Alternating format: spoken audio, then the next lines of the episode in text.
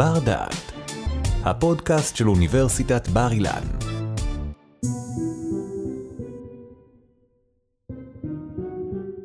שלום, ברוכים וברוכות הבאות לבר דעת. צדיק ורע לו. מדובר על בעיה שמסבירה את אחד הקשיים שמלווים כמעט כל אחד ואחת מאיתנו בכל מעשה שאנו עושים. האם על מעשה טוב נקבל פרס?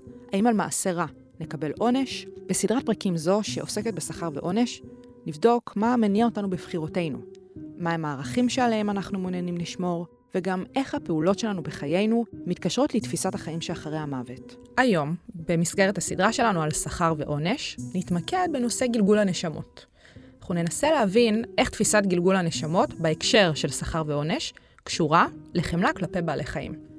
מי שתעזור לנו להבין זאת היא דוקטור ליאור זקס שמואלי, מרצה וחוקרת קבלה וחסידות במחלקה לפילוסופיה יהודית בפקולטה למדעי היהדות. שלום ליאור. שלום שי.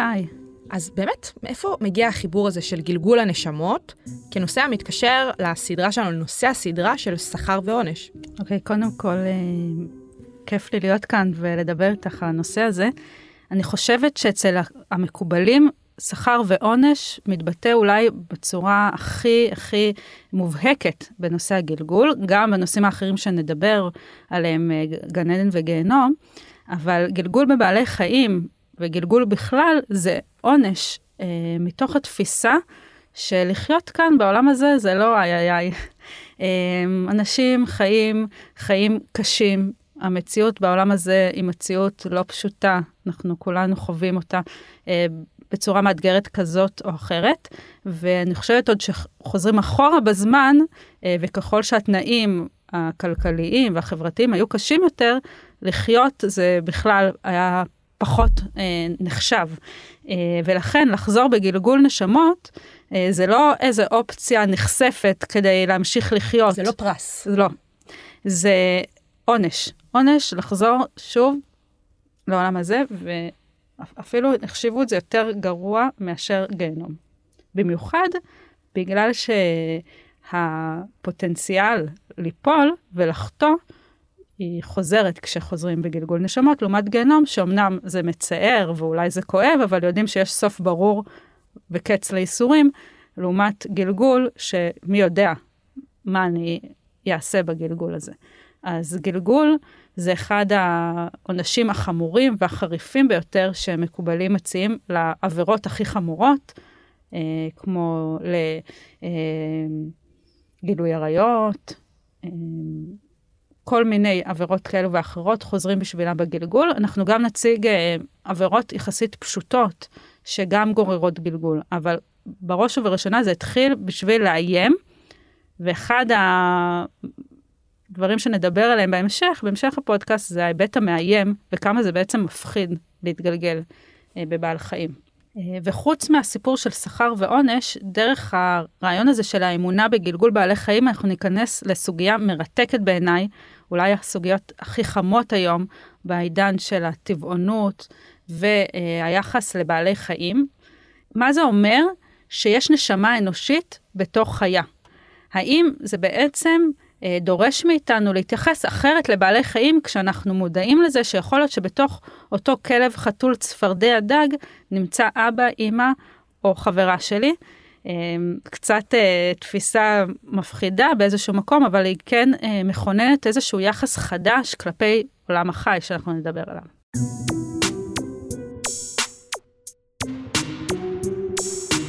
אנחנו מדברות כאן עכשיו, שנת 2022, על הנושא הזה, אבל הוא התחיל עוד הרבה קודם, וזה השתרש ממש בעניין התרבותי בתפיסת היהדות, נכון? כן, אז אה, אנחנו בפודקאסט הזה אנחנו נחזור אחורה לשורשים של הרעיון במאה ה-13, אבל אנחנו נתחיל דווקא בנקודה מאוחרת יותר, שמדגימה איך זה הפך להיות, כמו שאת אומרת, חלק אה, מהאמונה העממית המקובלת, חלק מהפולקלור.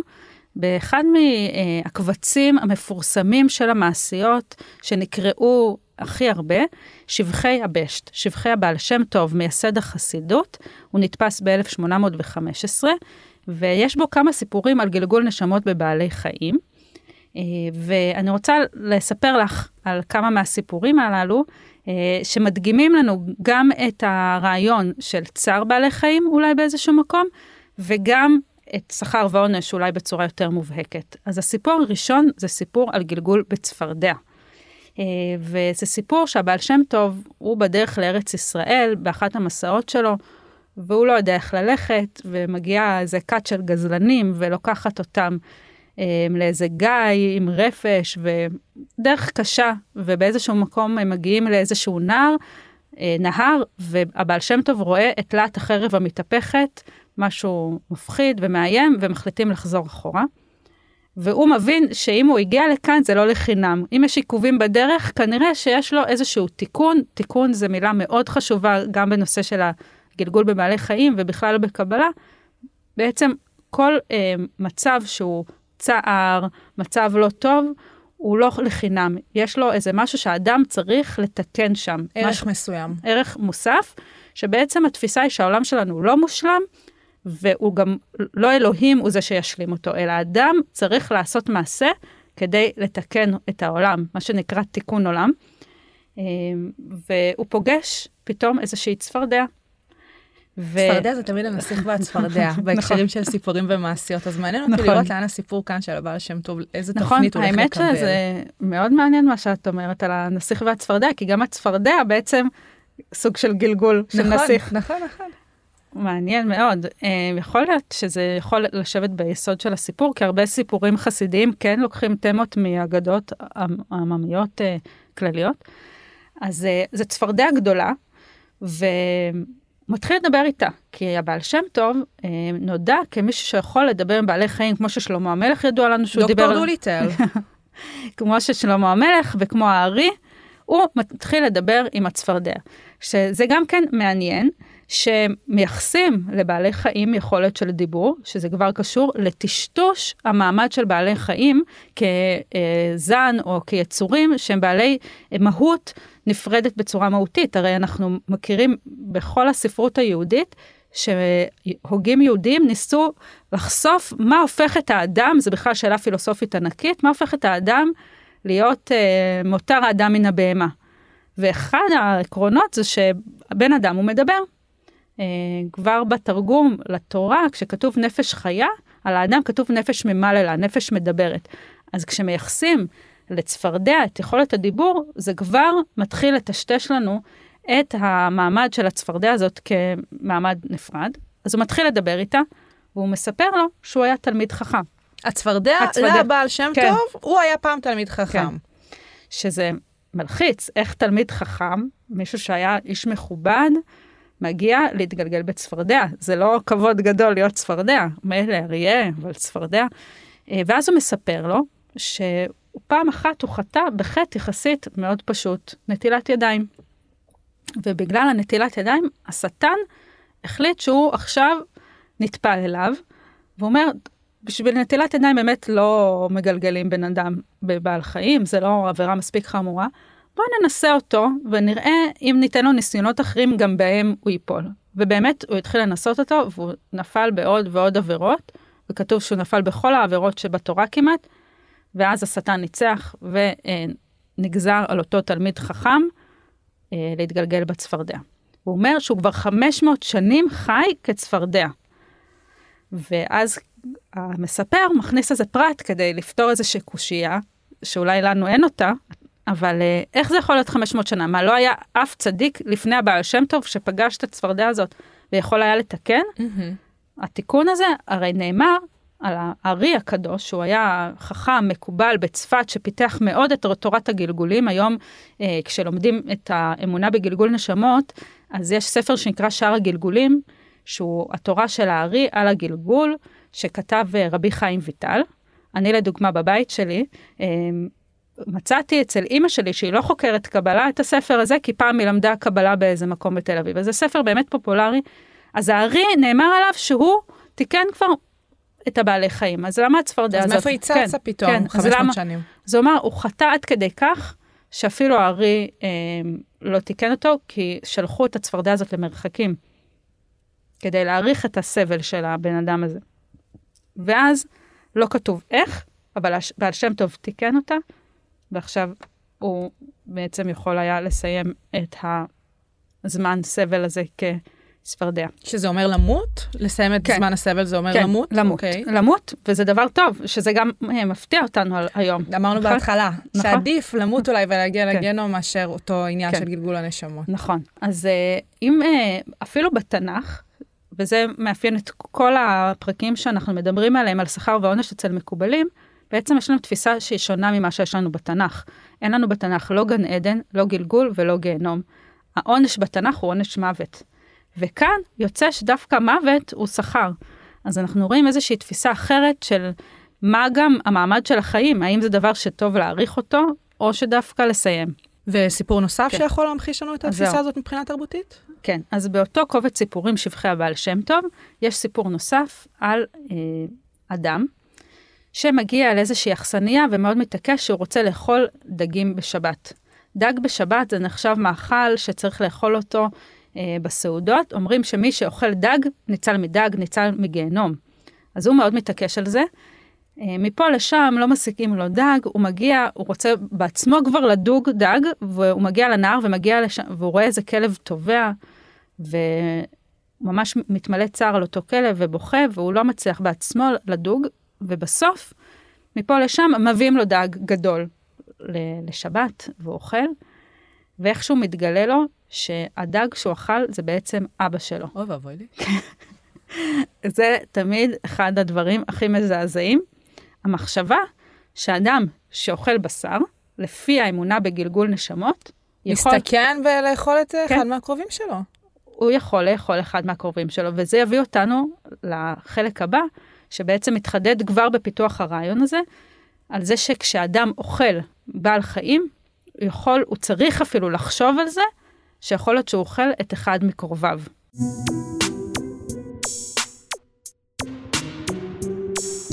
את אמרת בתחילת השיחה שלנו את העניין הזה שבאופן מסוים הכל מתחיל איפשהו במאה ה-13, נכון? נכון. אז מאיפה הכל מתחיל, מתי, מה אנחנו צריכות להבין בשביל לקבל את התמונה המלאה ביחס לגלגול התפיסה של גלגול הנשמות. מעולה. אז uh, יש לנו עדויות שכבר במאה העשירית יהודים האמינו בגלגול נשמות. לא כל כך ברור לנו מאיפה הם הגיעו, והאם זה הגיע מהודו, מהמזרח, מ... אנחנו לא יודעים. מה שאנחנו כן יודעים זה שמקובלים במאה ה-13 התחילו להתייחס לתפ... לתפיסה שנשמות של האדם מתגלגלות. עכשיו, בהתחלה כשמתחילים להגיד גלגול, לפעמים משתמשים במילה אחרת עיבור. עיבור מלשון כמו אישה הרה, אבל שהנשמה בעצם מתעברת בגוף חדש. הם, לא ברור מה הכוונה. אבל אחד המקובלים שפיתח בדיוק את התפיסה הזאת שדיברנו עליה בסיפור על הדג וגם על הצפרדע, הוא מקובל שפעל במאה ה-13 בספרד. קוראים לו רבי יוסף אבא משושן. חקרתי אותו בדוקטורט שלי לעומק ולרוחב. והוא בעצם פיתח בצורה שיטתית לראשונה את הרעיון של הגלגול כשכר ועונש, במיוחד את הרעיון של גלגול בבעלי חיים, אני חושבת שצריך לייחס את זה לו. יש מחלוקת האם זה הוא או רבי יוסף אחר שנקרא רבי יוסף אשכנזי. בכל מקרה, אנחנו נתמקד ברבי יוסף הבא משושן, שיש בו כמה עקרונות שבעצם באו לידי ביטוי בסיפורים שסיפרתי, ואני רוצה לעמוד עליהם. אחד, זה התפיסה שאם אדם עובר עבירה, הוא עשוי להתגלגל. והוא מתאים ואומר על כל חטא איזה חיה אתה תתגלגל. אוקיי, זאת אומרת, קצת כמו מידה כנגד מידה, זאת בדיוק. אומרת, על כל עונש שאתה, על, על בדיוק. כל מעשה שלך, אתה תדע מה אתה יכול להיות בקצה, פעם עכבר, פעם צפרדע, פעם כן, דג, כמו ש... בדיוק. אז אוקיי. uh, לפי עיקרון של מידה כנגד מידה, הרבה פעמים מסתכלים על התכונות של הבעל חיים או על השם שלו, ואז אומרים, אם עשית עבירה חמורה כמו גילוי עריות עם אמא שלך, אז אתה תתגלגל בחמור. וואו. כי חמור וחמורה נשמע אותו דבר, אוקיי? אז זה נגיד אחד מהצימודים שהוא עושה. עוד אה, לדוגמה, אה, זה אדם ש... אה, משכב זכר, שזה אסור מהתורה, היום אנחנו מתייחסים להומוסקסואליות בצורה אחרת, אבל בתורה זה אסור וגם על פי המקובלים, אז אתה תתגלגל בארנבת, כי לפי התפיסה הזואולוגית שהייתה בימי הביניים, לארנבות הם היו דו-מיניים. אז אתה, מידה כנגד מידה, ארנבת זה מתאים לך, אוקיי? אה, אנחנו גם היום מכירים את הדימוי של השפנפן, כן? אז אה, אנחנו מכירים את סוג הדמיון מאיפה התרבותי. זה התגלגל? כן. אוקיי, אני מתחילה לקשר את זה לדברים אחרים, בסדר? אוקיי, אז אה, ככה הוא עושה על כל מיני עבירות, אתה יכול להתגלגל ב, בשפן, ארנבת, חסידה וכולי וכולי. ואותו מקובל, שהוא פיתח את זה, אנחנו יכולים לצפות ושישאלו המקובלים האחרים, מאיפה הבאת את זה? אנחנו לא מכירים רעיון כזה. בו. נכון. כי אם הוא המציא את זה, כמו שאני אומרת, אה, שלפניו זה לא כל כך ברור, אה, אז זה יכול לעורר ספק אצל מקובלים אחרים, אה, ובאמת, רבי מנחם ריקנטי, שהוא היה מקובל איטלקי בתחילת המאה ה-14, אה, מצד אחד הוא מעתיק ממש את הרשימות של החטאים ואת העונשים שלהם בספר שלו, פירוש התורה, ומצד שני כל פעם הוא אומר, אה, אם קבלה נקבל. כלומר, הוא מעלה איזה ספק שזה לא בטוח האמונה הקבלית האמיתית, אם קבלה, אז נקבל. והוא גם אומר, זה אחד מהמקובלים האחרונים אומר את זה. הוא לא אומר את רבי יוסף בשמו, אנחנו גם האמת לא יודעים אם באמת ככה קראו לו, אבל בכל מקרה לשם הפשטות נקרא לו רבי יוסף. והוא בעצם השפיע דרך רבי מנחם רקנטי, שאחר כך האריק קרא את זה וגם העתיק את אותה רשימה, אמר את זה בעצם שלכל חטא חמור יש עונש של גלגול. עכשיו ניכנס לנושא הזה של הרעיון של האכילה של בעלי חיים והחמלה והצער של בעלי חיים. אז לצד הרעיון שחוטאים הם אלו שמתגלגלים, אז לכאורה זה עדיין משמר, לא לכאורה, זה באמת משמר עדיין איזושהי היררכיה. בני אדם הם כן במעמד יותר עליון מבעלי חיים. וגם לפי תורות אקולוגיות שמחפשות במיסטיקה היהודית כל מיני שורשים, צריך לדעת שזה לא אחד לאחד, והתיאוריות האקולוגיות היום שמשוות לגמרי בין בעלי חיים לבני אדם, זה לא מה שנמצא בקבלה. אבל עדיין, מה שאני מנסה להגיד זה שהם כן טשטשו את ההבחנה האבסולוטית, המהותית, המהותית בין בעלי חיים לבני אדם באמונה הזאת. ורבי יוסף, הבא משושן, אומר שבתוך בעלי חיים יש ניצוצות שכל, מתוך אותן נשמות שמתגלגלות. והניצוצות שכל האלו אחראים על הרגש, וגם על האחריות שלנו כבני אדם כלפי הבעלי חיים. כי בכל בעל חיים יש בפוטנציאל איזושהי נשמה אדם. אנושית, כן? בן אדם, ניצוצות שכל, ויכולת בעצם לסבול. ומכאן נגזר החובה שלנו להיות רגישים לצער בעלי חיים.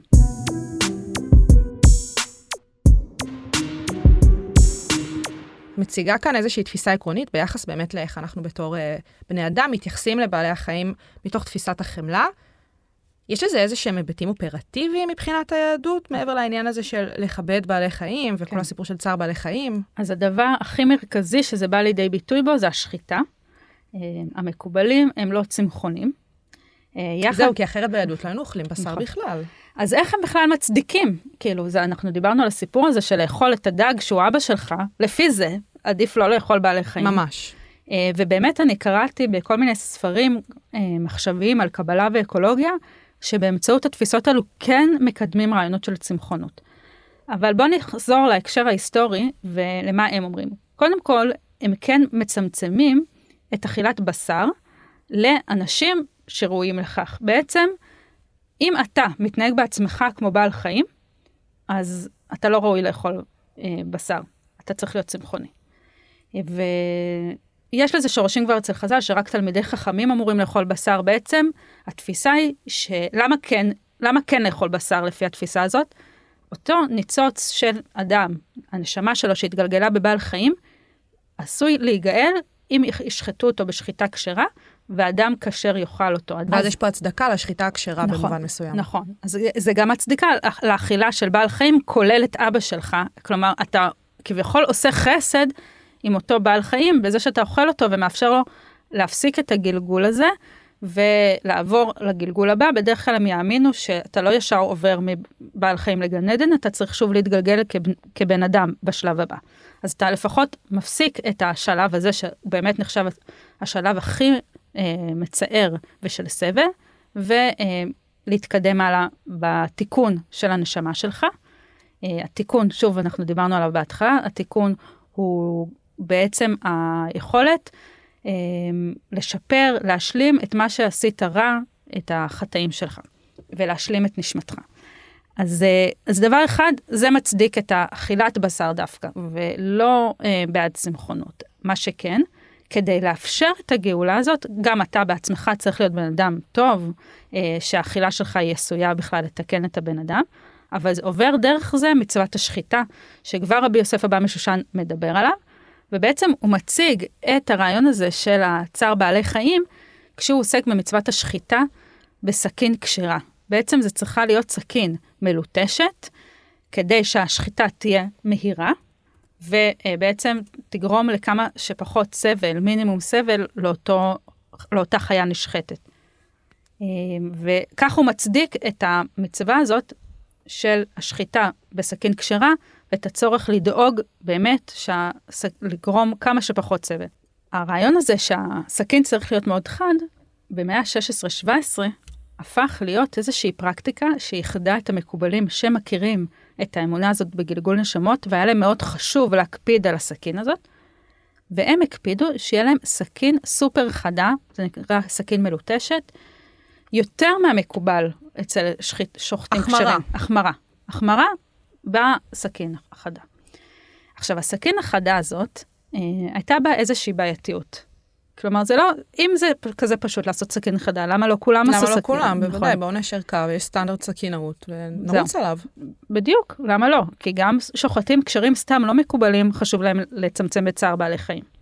העניין היה, זה שהסכין החדה, אה, בעצם, אה, זה היה לפני המצאת הפלדה, והסכין בעצם הרבה פעמים, הרבה פעמים נשברה במהלך השחיטה. זאת אומרת, תפסת מרובה לא תפסת, כל בדיוק. כך רצית שהסכין תהיה חדה, בסופו של דבר, היא לא הצליחה לעשות כן. את המטרה שלשמה נכון. בכלל אה, חידדנו אותה עד כדי נכון. כך. אבל כש- וכשהיא נשברה, אז היא פסלה את אותה בהמה. יכול להיות שגם במודע מסוימת כן. יוצרים אפילו יותר סבל. זה, זה יכול להיות, הם לא ראו את זה ככה, אבל צודקת שאפשר לשאול על זה. הם בעצם גורמים לכך השחיטה חיים, תיפסק כן, באמצע. ו- נכון. ושהבעל חיים ייפסל לאכילה, ואז הוא לא יוכל לעבור את התיקון שלו. אמ, אבל זה ככה הם נהגו, והחסידים, שהם ראו את עצמם כממשיכים של הקבלה, כל אמ, אדמו"ר חסידי נחשב, מינה לעצמו שוחט שיקפיד על הסכין המלוטשת הזאת.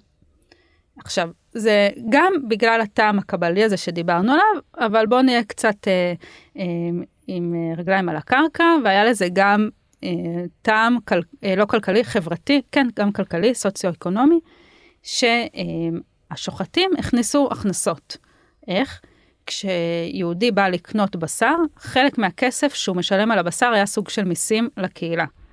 אז האדמו"ר החסידי, כשהוא ממנה לעצמו שוחט, הוא בעצם מכניס לעצמו הכנסה של מיסים, ולוקח את אותה הכנסה שהייתה אמורה להיות לקהילה הכללית. אז הרבה מהקהילות בעצם אה, התנגדו לזה שהחסידים מעמידים לעצמם שוחטים משל עצמם, במקום שייכנס כסף לקהילה הכללית, הם לוקחים בעצם את המיסים לעצמם, והיה על זה המון מהומות ומחלוקות גדולות.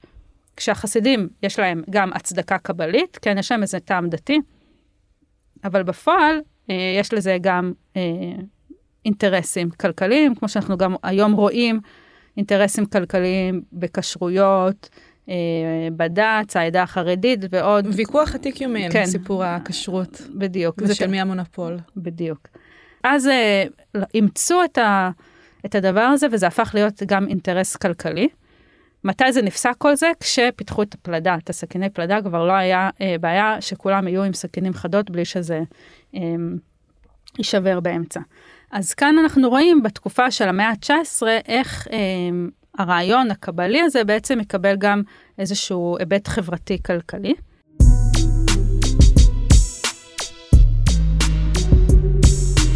אנחנו ממש אה, לקראת סיום השיחה שלנו, של אה, גלגול הנשמות, בהקשר של סדרת השכר והעונש, ואנחנו מיקמנו את ההתחלה של העניין הזה של גלגול הנשמות איפשהו במאה ה-19, אז איך אנחנו מהמאה ה-19 מגיעות אה, ככה לסיכום הנושא בכללותו?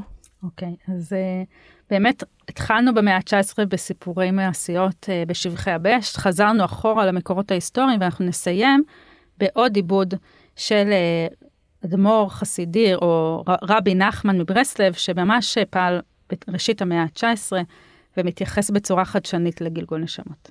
אז רבי נחמן, כמו חסידים אחרים, הם הכירו קבלה והם אימצו את הקבלה.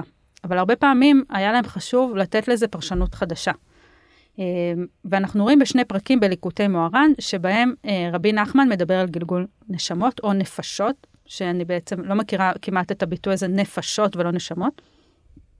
ורבי נחמן, אה, קודם כל, גם מדבר על השחיטה, על כמה חשוב שיהיה שוחט כשר, והוא אומר, ויי ואוי ואי ואי לאלו שהולכים לשוחטים לא כשרים, הם כמו רוצחי נפש, ומשתמש בעצם באמונה בגלגול נשמות בבעלי חיים, ואומר, אם בעצם שוחט לא כשר, לפי אה, ראות עיניו, אה, שוחט בהמה, בעצם הוא רוצח את אותה נשמה אנושית שהייתה יכולה להיגאל בזכות השחיטה הכשרה והאכילה הכשרה, וסתם מביא אותה לאבדון. זה ממש רטוריקה מאוד קשוחה, נכון. הוא מאוד מאוד מאוד דובק בתפיסה הזאת של גלגול הנשמות, ואפילו לוקח את זה צעד אחד קדימה. כן, אז ה- לקרוא לשוחטים רוצחי נפשות, שוב מעלה לנו את אותו טשטוש שדיברנו עליו, כי אנחנו בדרך כלל לא מדברים על, על שחיטה במונחים של רצח. אז לקרוא לזה רצח, אבל כן, אנחנו שומעים כאן כן איזשהו גיוס של זה לתוך הרטוריקה הזאת שרוצה אולי אה, לחזק את השוחטים שלו, אה, ונכנס כאן גם ההיבט הסוציו-אקונומי. שוב, זה תלוי גם בפרשנות, אני, אה, האם אתה הולך רק על, ה, אה, על הטהרה של הדברים, כי אם באמת, גם לפי הקבלה, גם בלי ההקשר הכלכלי, אפשר להגיד כזה דבר. או שאתה גם מסתכל קצת בצורה צינית וגם רואה את ההיבט הכלכלי. אה, בין כך ובין כך, הוא משתמש במילה הזאת רצח, בנוגע לשוחטים שאינם כשרים. ואני רוצה להיכנס כאן מה כל כך אה, מפחיד? כאילו, למה התייחסו לגלגול כעונש יותר חמור מגיהנום? אז חוץ מזה שהחיים כאן הם לא חיים כל כך טובים, אני חושבת שאחד הסיפורים המודרניים שמדגימים כמה זה מאיים ומפחיד, זה הסיפור של קפקא על המטמורפוזה, שזה אפשר לראות בזה מילה אה, לועזית לגלגול, שבו בן אדם קם בבוקר, בתוך גוף של מקק או חרק אחר. והתיאור הגרוטסקי, המגעיל, של, והתחושה המזעזעת של לקום בתוך גוף כזה, מדגימים לנו כמה זה מפחיד ומלחיץ אנשים לחשוב שיום אחד הם עלולים לקום בגוף כזה, אמנם בגלגול הבא, אבל זה עלול לקרות להם. ובגלל שזה כל כך מאיים, זה גם יכול להיות דרך דידקטית, וזו הטענה שלי, מאוד חזקה, אה, לגרום לאנשים להיות, לציית לחוק גם. אם, אה, אם אני עשוי להתגלגל בבעל חיים, אולי זה יעזור לי כמגן פסיכולוגי לא לעשות חטאים מיניים מסוגים שונים. אם אני יודע שאני יכול להתגלגל לצפרדע ו-500 שנה לחיות במין צורה כזאת, וצפרדע זה גם כן, זה לא חיה שמעוררת רגשות נעימים, אז זה בעצם יגיד, לא רק שאני צריך להיזהר מחטאים מיניים, הרי בסיפור הזה מד... הכל התחיל מזה שהוא זלזל בנטילת ידיים. כן, זה על פניו הכי קטן כן. שיש. כן. אז uh, בעצם ה, הסיפור הזה של גלגול, הוא מצליח בצורה הכי uh, קונקרטית לעזור לבן אדם לדמיין את העונש המאיים, אני קוראת לזה גם על ביתי, אונהיימליך, בשפה של פרויד, בפסיכואנליזה, הוא מתאר מה זה המאיים, המאוים. זה לדמיין נגיד אה, בובה, חצי בובה, חצי אדם. גם כאן מדובר על חצי אדם, נשמה אנושית, בתוך גוף של בעל חיים. אז זה הדבר שבעצם עומד ביסוד הרבה אה, סרטי אה, אימה. באמת, אימה זה גם כן אה, מילה מתאימה כאן. אז, אז הסיפור הזה של מעין סנקציה שיכולה לעלות לנו, במידה כן. ואנחנו כן. באמת לא נפעל אה, כראוי, במרכאות, וכמו שאמרת, לא נציית לחוקים בעידן שלנו, במציאות שלנו. נכון. ולסיום אני הבטחתי לקרוא את הקריאה המטאפורית, אבל של רבי נחמן, שהוא בעצם מדבר על זה שגלגול נפשות זה בכלל לא אחרי המוות, שזה עוד מאפיין חסידי שאנחנו מדברים עליו גם כשנדבר על גן עדן וגיהנום, אלא זה משהו בחיים. מה זה גלגול נפשות? לפי הקריאה החדשנית והמקורית של רבי נחמן, זה כשהנפש היא בעצם רצון שלנו, כיסופים שלנו. וכשאנחנו אה, רוצים משהו ואומרים את זה בפה, אנחנו יוצרים אוויר בעולם שהוא בעצם יש לו מין קפסולה כזאת של הרצון שלנו, של הנפש שלנו, שמסתובבת עכשיו באוויר, והיא נכנסת לאנשים אחרים. ואז הרצון שלנו מתגלגל ונכנס במוח של מישהו אחר והופך להיות הרצון שלו. אז גלגול נפשות זה בעצם גלגול של רצונות דרך הדיבור והאוויר. שזה אה, תפיסה חדשנית ומעניינת של רבי נחמן, שהופכת את כל הסיפור הזה של גלגול נשמות למשהו יותר מטאפורי. אז עם רבי נחמן אנחנו נסיים את החלק הזה של הסדרה שלנו על השכר בעונש בהקשר של גלגול הנשמות. דוקטור ליאור זקס שמואלי מהמחלקה לפילוסופיה יהודית בפקולטה למדעי היהדות, המון המון תודה. תודה לך, שי. תודה שהאזנתם לנו. באפליקציית בר דעת תמצאו עוד הרבה פודקאסטים מרתקים, גם בנושאים דומים וגם בתחומי ידע שונים לגמרי. בואו לגלות אותם. בר דעת, אפליקציית הפודקאסטים של בר אילן, משפיעים על המחר, היום.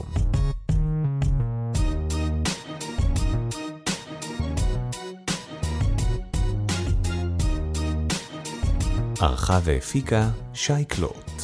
תודה על ההאזנה.